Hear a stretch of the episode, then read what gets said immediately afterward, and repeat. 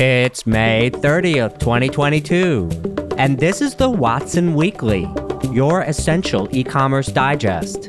Today on our show, Stripe launches new app marketplace. What do recent earnings calls say about the state of the consumer? Ulta announces its own retail media network in beauty. Secondhand US market to reach 82 billion by 2026. And finally, the Investor Minute, which contains three items this week from the world of venture capital, acquisitions, and IPOs. But first, in our shopping cart full of news, Stripe launches new app marketplace. Last week, payments juggernaut Stripe launched its app marketplace. The company is valued at 95 billion and the marketplace will provide access to apps and scripts from third-party developers. Some examples include DocuSign, Xero, Signifyd, and MailChimp. This is savvy. Consumers getting refunds quickly and staff having access to refunds, chargebacks, and other payments related functions quickly, and in apps that are integrated with their daily workflow, is a huge time saver for businesses of any size. Anyone who's ever worked in e commerce operations know that you need one foot in your e commerce platform back office and one foot in your payment processor's back office. All payments data, settlements, and other information simply do not flow through to these other platforms. This could eliminate that second foot altogether if apps and platforms take advantage of the flexibility offered by Stripe's App Store. And at the same time, it could make it more difficult to choose an alternative payment provider than Stripe. That's another big win for the company. A few other notes I found.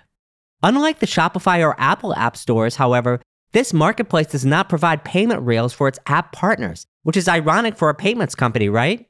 Literally, my first reaction to this news is what do you mean Stripe doesn't already have an app store? Better late than never, I guess? And a bit of puzzling news on Focus. Bowen Pan, the head of product for Stripe apps, tried to provide more guidance saying apps on his marketplace can't just be quiz apps, they have to have real business functionality. Of course, that clarifies nothing. Real business functionality is about the most nebulous theme for an app store I've ever seen. Are they trying to compete with Google or Microsoft now? Things that are payment related, I understand, like fundraising, financing, fraud, etc. And there are some apps like that already. But even beyond payments, customer service seems like an important category for integration because customer service teams are often the ones handling refund escalations, which involve payment providers. In the short term, I expect the fact that Stripe itself is a big draw will get new apps in the store, but I would like to see more focus around apps that are actually integrated with Stripe for this to be impactful long term.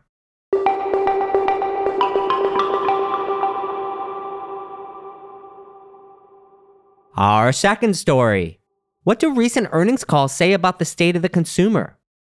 Well, we are through earnings season, and everyone you meet at the supermarket is now a professional economist in their spare time. Here are a few things I pulled from recent retail earnings.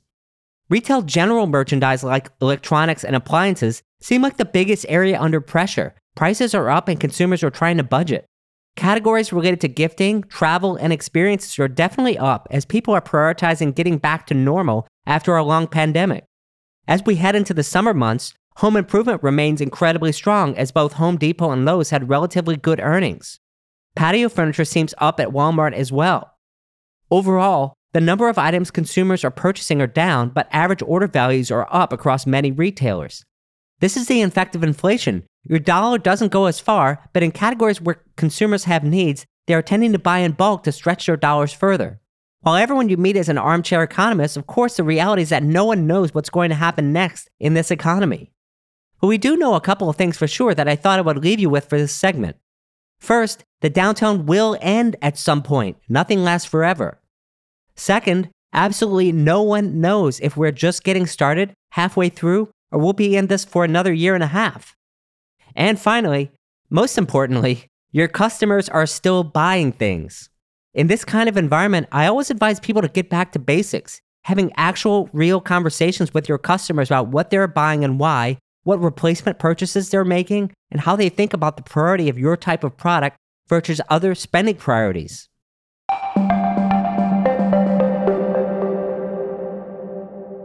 Our third story Ulta announces its own retail media network in beauty.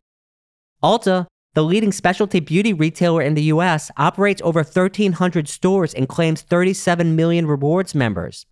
Retail media sites have been sprouting up all over, obviously, with the decline of usefulness of third party data from Amazon to Walmart to Target to Instacart to Home Depot. But there are new entrants too, like GoPuff, Albertsons, Lowe's, Dollar Tree, and now Ulta. Which leads me to question how many retail media sites will the market support? Overall, I have more questions than answers at this stage. How many platforms can have a brand or even an agency support in good conscience? Is the effort worth it? Will the category splintering of retail media sites lead to agency splintering as well, after the last few years of general agency consolidation? We have been traditionally calling each site its own retail media network, but perhaps we'll change that terminology since one website isn't really a network. Overall, beauty is an interesting category because there are many different types of people in the world, and brands want to be able to target them in interesting ways.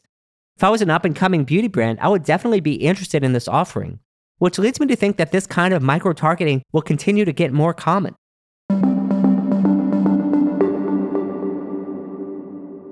And our last story secondhand US market to reach 82 billion by 2026.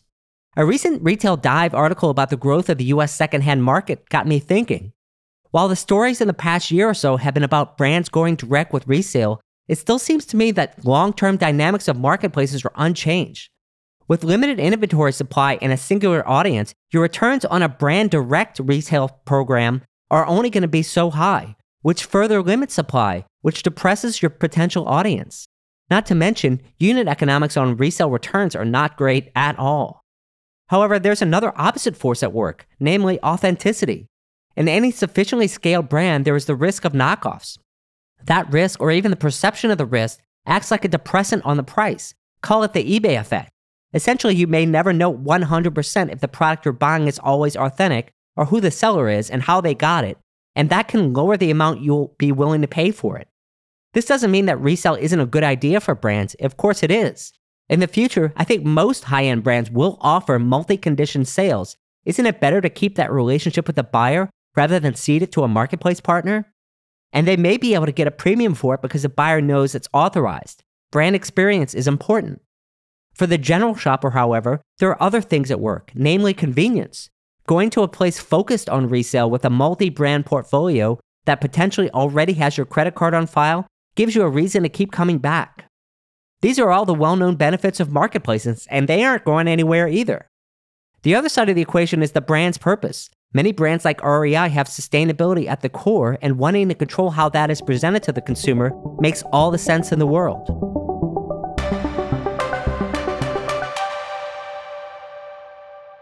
It's that time, friends, for our Investor Minute. We have three items on the menu today.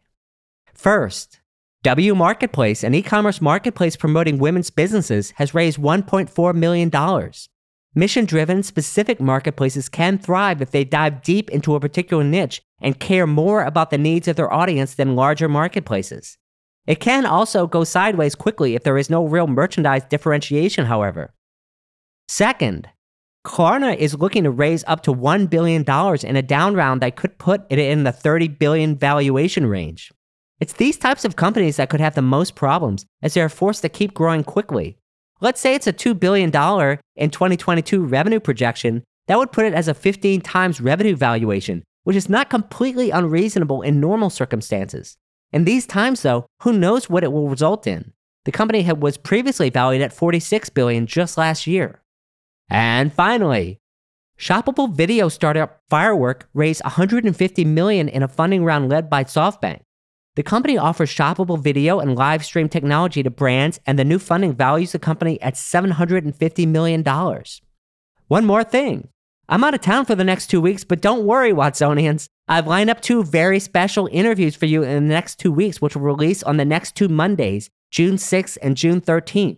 The digest format will return on Monday, June 20th. That's all for this week. Till next time, Watsonians.